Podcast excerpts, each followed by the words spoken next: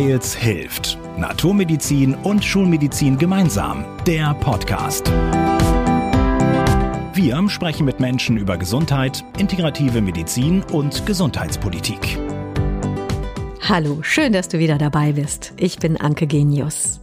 Löwenzahn, Gänseblümchen, Brennnessel, sie werden oft zu Unrecht als Unkraut bezeichnet. Viele rupfen sie im Garten raus. Dabei sind es wertvolle Wildkräuter. Zum Essen, zum Trinken, zum Backen sogar.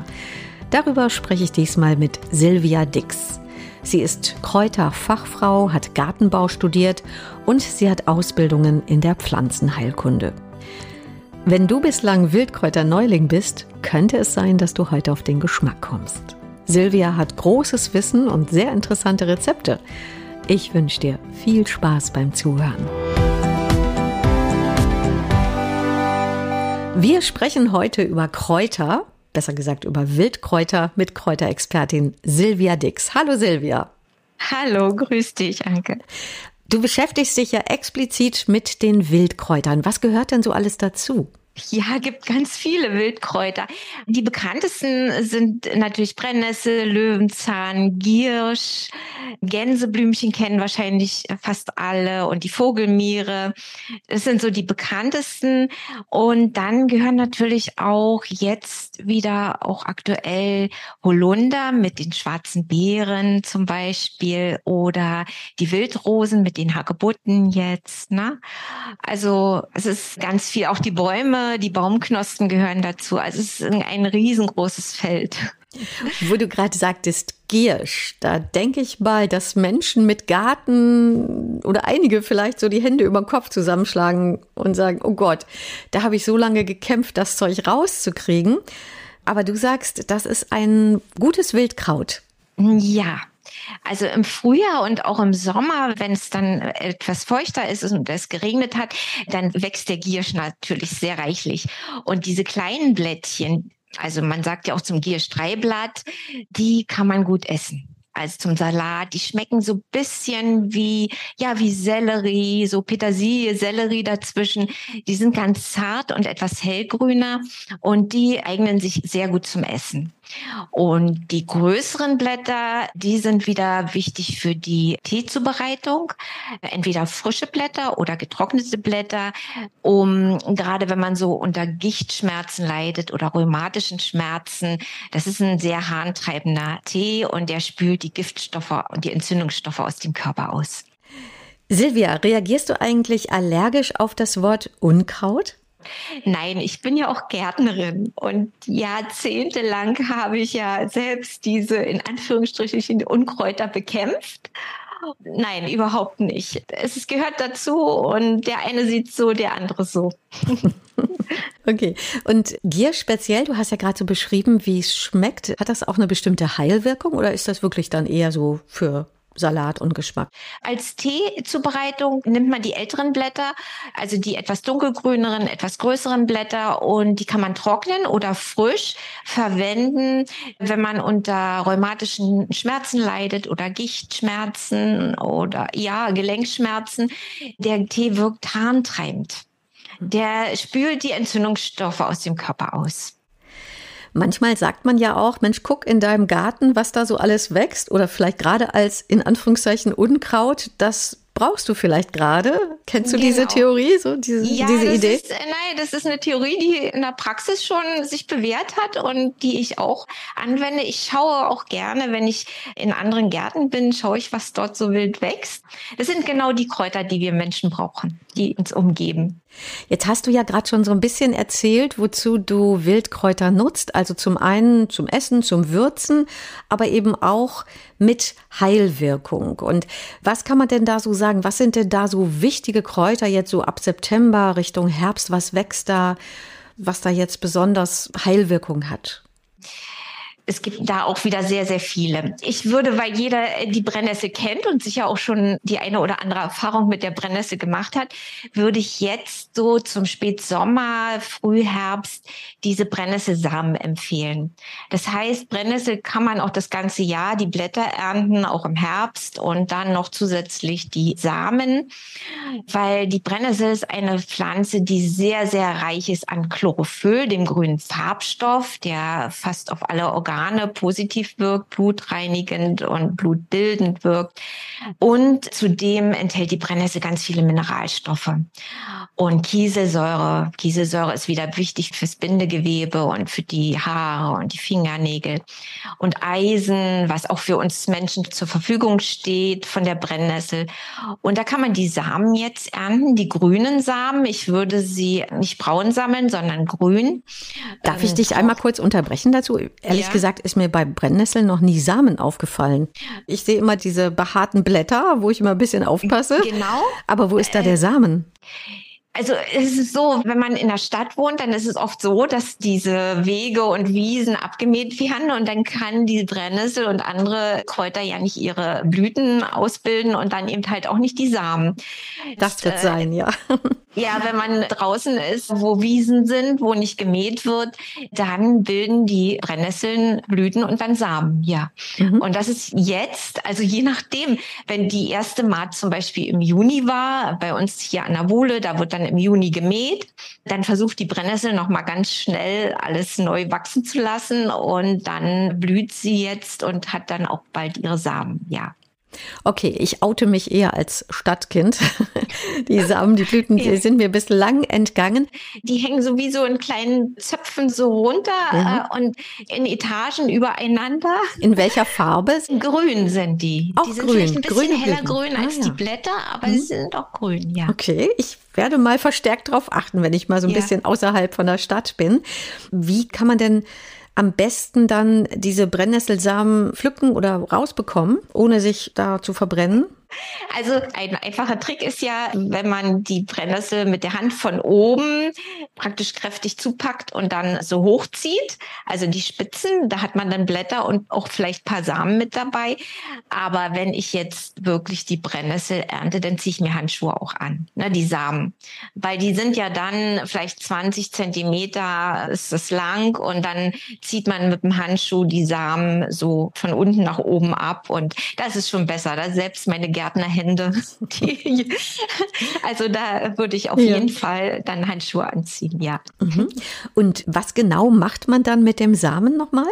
Man kann die Samen so, wie sie sind, übers Essen streuen also über den Salat oder in die Suppe hinein. Nur enthalten Brennnessel hm, Histamin und Ameisensäure und das brennt so ein bisschen.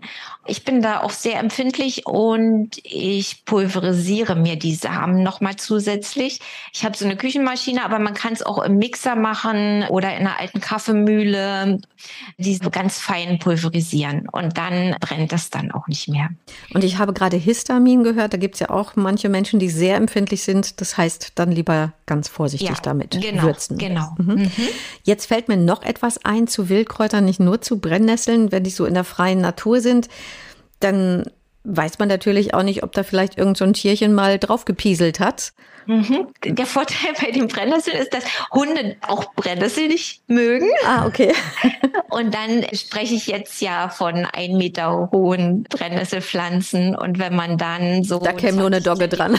Ja, ja, Oder also noch nicht da mal. weiß ich nicht, wie groß der Hund sein müsste damit. Mhm. Dann, okay. Aber das betrifft ja auch andere Wildkräuter, ne? Und wie genau. gehst du mit dem Thema um?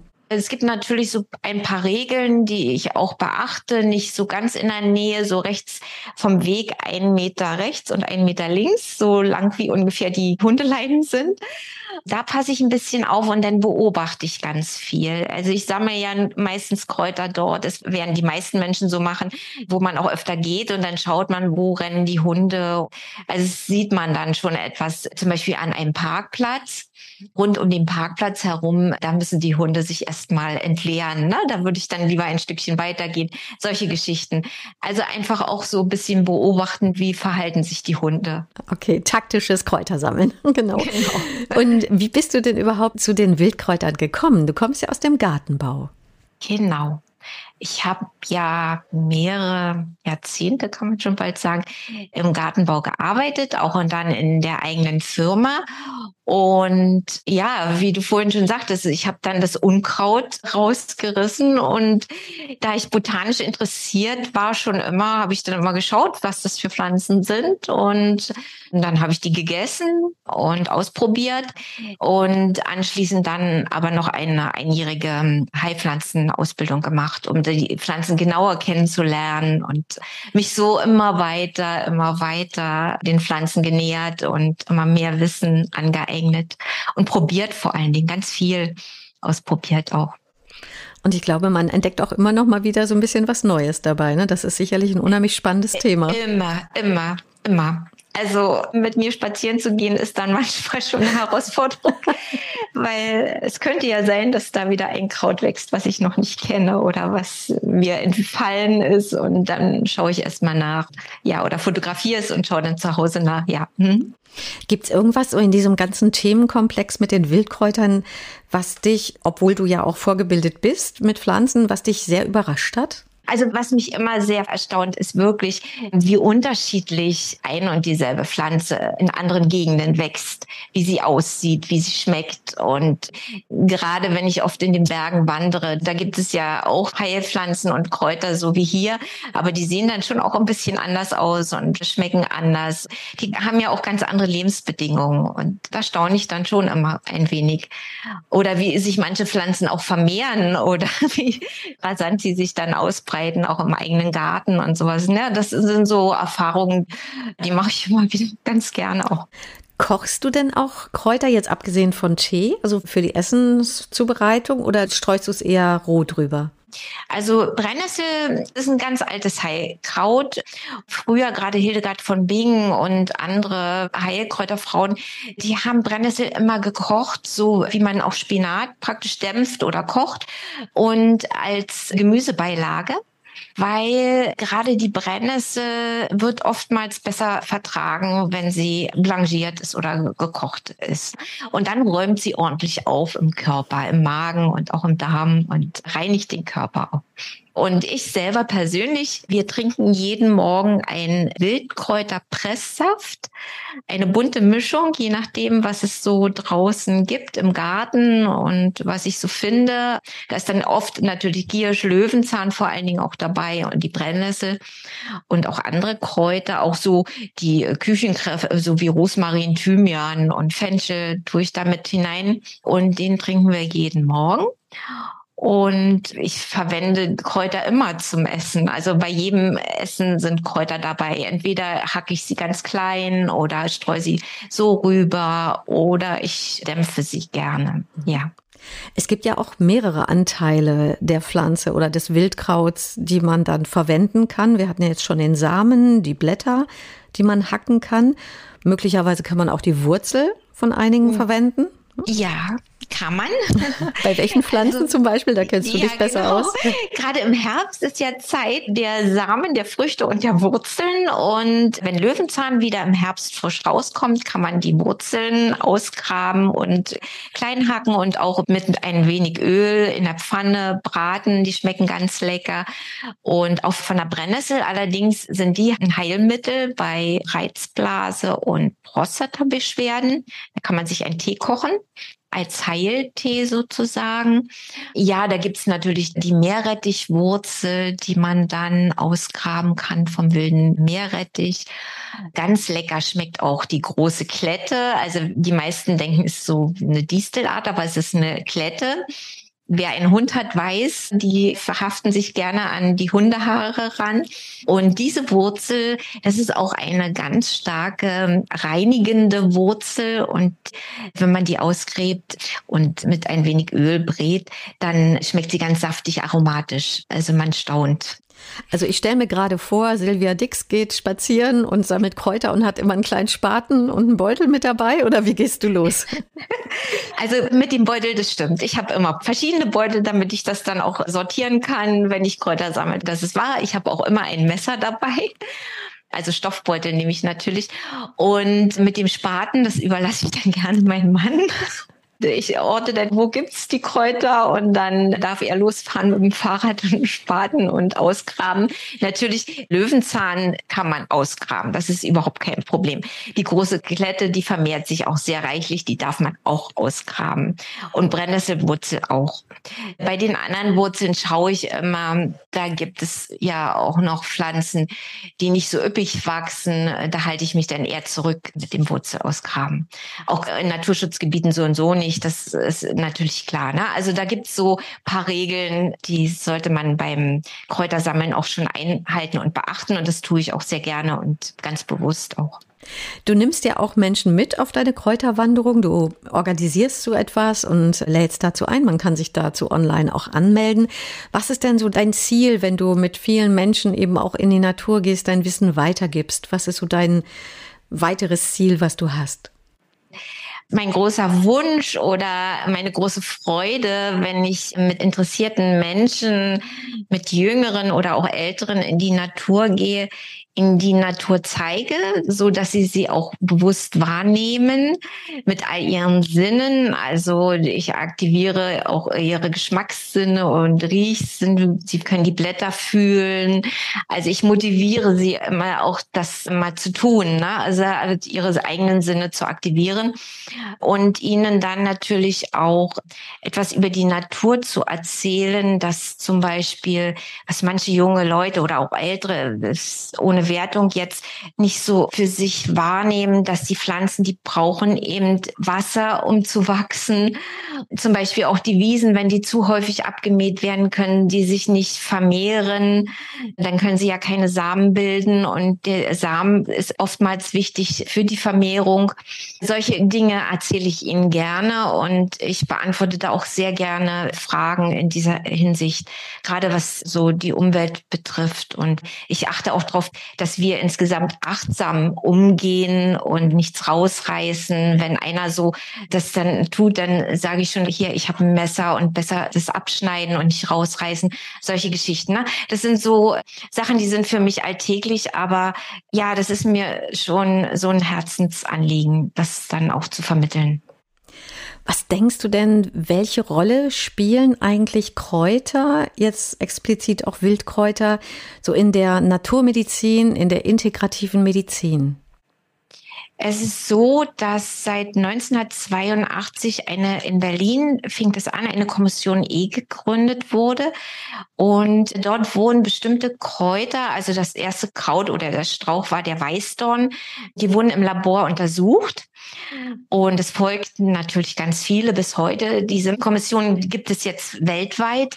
Und dort werden Pflanzen untersucht und bewertet. Es wird eine Monographie von den Pflanzen erstellt. Und wenn Sie eine positive Monographie erhalten haben, dann dürfen die Ärzte diese Pflanzen auch verschreiben und anwenden. Wir sollten vielleicht noch ganz kurz diesen Begriff Monographie, das ist so aus dem Kräutersammeln, aus der Pflanzenheilkunde, genau, ne, erklären. Lebenslauf der genau, so eine ganz Familie, genaue Beschreibung. Ne? Name, mhm. Pflanze, also welche Pflanzenteile verwendet werden und bisschen Botanik, mhm. Wirkung, Inhaltsstoffe, genau. Anwendungsgebiete. Aber das Lebenslauf so. trifft es, glaube ich, gut. Es gibt ja auch Menschen, die so sagen, ach Mensch, ist doch nur eine Pflanze, kannst du nehmen, kannst du nicht nehmen. Was sagst du denen? Pflanzen sind für mich Lebewesen. Also wir gehören ja zur Natur, die Pflanzen gehören zur Natur, die Tiere gehören zur Natur und sie sind sehr kraftvoll und ich schätze sie sehr und ich lebe auch mit den Pflanzen und ich bin sehr stark davon überzeugt, dass umso mehr man sich mit diesen Lebewesen oder mit den Pflanzen beschäftigt, umso stärker ist auch die Wirkung, wenn man dann Medizin sammelt. Diese Heilkräuter sind Medizin, ne? sind ja Heilmittel. Und diese wirken umso mehr, umso mehr man sich mit diesen Pflanzen beschäftigt, denke ich zumindestens. Jetzt hast du ja vorhin auch so schön beschrieben, dass du morgens Kräuter sammelst und für dich und deinen Mann so einen schönen Wildkräuter-Smoothie, so einen Drink schon machst, der bestimmt auch super, super gesund ist. Wenn man jetzt Neuling ist und sich so ein bisschen an das Thema rantasten möchte, vielleicht auch nicht eben so einen großen Garten hat, könnte man auch bestimmte Wildkräuter im Balkonkasten züchten oder geht das gar nicht? Doch, das geht. Das kann man. Ich würde mit solchen wie Vogelmiere anfangen. Vogelmiere braucht so ein bisschen Schatten und auch Feuchtigkeit nicht zu die pralle Sonne. Das könnte man, das habe ich auch anfangs getan, mit einer kleinen Schippe schauen, wo gibt es Vogelmeere, die so ein bisschen ausgraben und dann in den Balkonkasten pflanzen. Das ist kein Problem. Löwenzahn wird auch funktionieren. Das funktioniert gut. Das kann man tun. Mhm.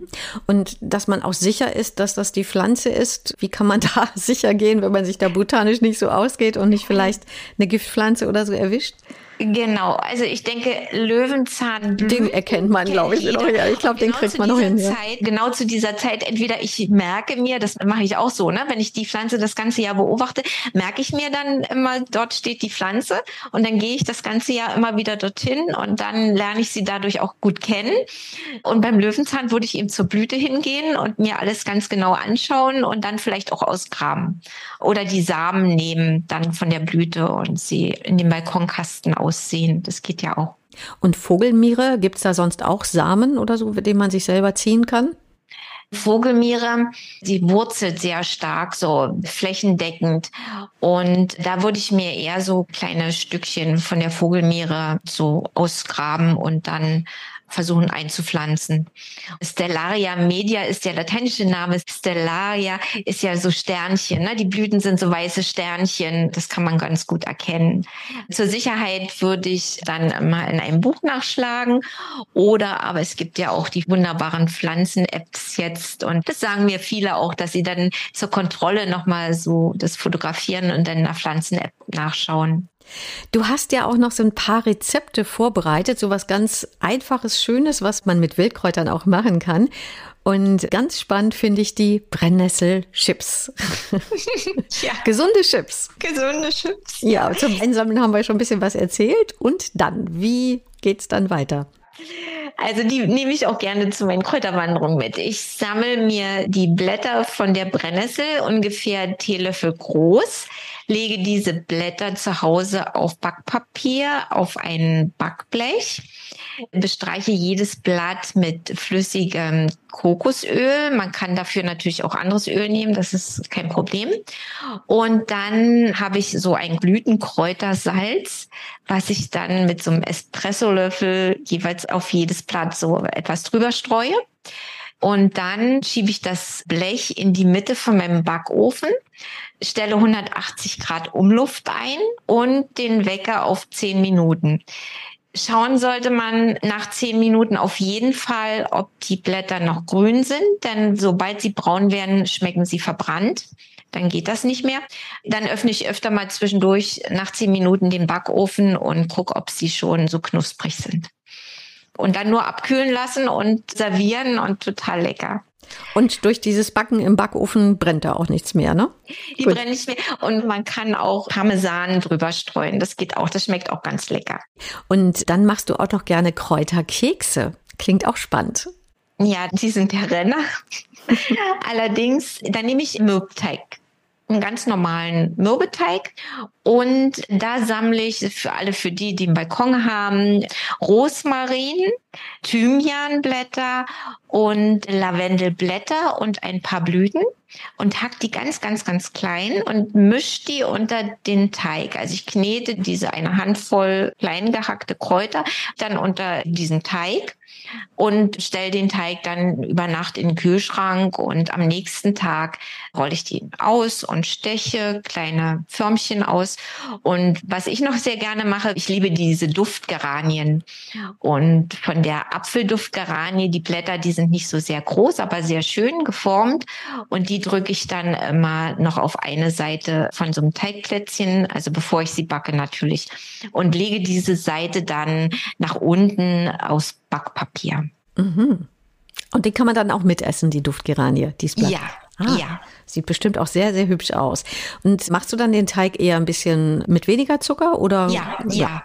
Also ich nehme so und so immer weniger Zucker und etwas Zucker ist am Teig dran, das braucht es auch, aber bedeutend weniger als mhm. angegeben. Und was wir auf jeden Fall auch nicht unerwähnt lassen wollen, wenn wir nun schon dich als Kräuterexpertin hier haben. Viele denken ja immer beim Kräutertee, das Wasser muss kochen und dann kochend heiß übergießen. Zum Beispiel beim Brombeertee sollte man das aber nicht mit dem kochenden Wasser machen, ne? oder? Also ich sage immer so 70 Grad ungefähr. Es gibt ja so eine Wasserkocher, da kann man die Temperatur einstellen. Meiner, der kocht erstmal und dann gehe ich auf Toilette oder mache noch irgendwas und wenn ich dann zurückkomme, dann gieße ich das Wasser über die Kräuter. Mhm. Und warum nicht das Kochende? Das würde was kaputt machen vielleicht? Genau, das ist zu heiß für die zarten Kräuter. Mhm. mhm. Und sollte man einen Kräutertee auch immer abgedeckt ziehen lassen? Also um auf Nummer sicher zu gehen, auf jeden Fall.